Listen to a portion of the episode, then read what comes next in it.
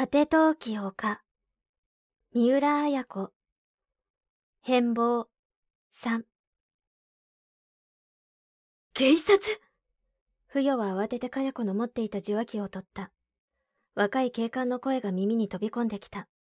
お宅は橋宮洋一さんのお宅ですね。さようでございます。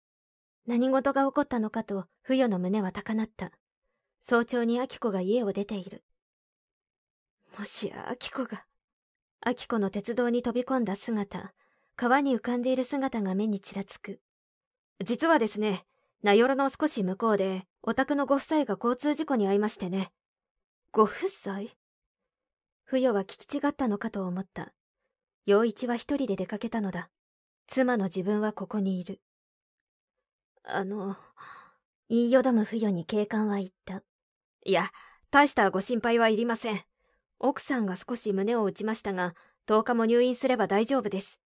ご主人の方は大したことはありません。奥さんの方は？警官は明確に奥さんと言った。警官は事故の様子を教えてくれたが、不与はよくは聞いていなかった。電話が終わった時に不与が覚えていたのは、要するに橋宮夫妻が軽傷で、名寄市立病院に入院したということだけだった。どうしたのよ？警察から何だって？さすがのかや子も気になるようだった。不与は黙って庭の芝生に目をやった。あきこさんがどうかしたの？いいえ。お父さんが交通事故ですって。え？かや子はソファーから立ち上がった。本当？おばさん。で、パパは死んだの？不与は黙ってかや子の顔を見た。死んだの？かや子の声が上ずった。いいえ、ほんのかすり傷よ。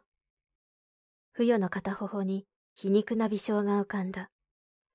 何日かすれば陽一の傷は治るだろう。が、今自分の受けた心の深い傷は、決して治ることはないだろう。陽一が女を連れて、稚内まで行ったのだ。そしてその帰りに交通事故に遭い、陽一はその女を、が、不与は直感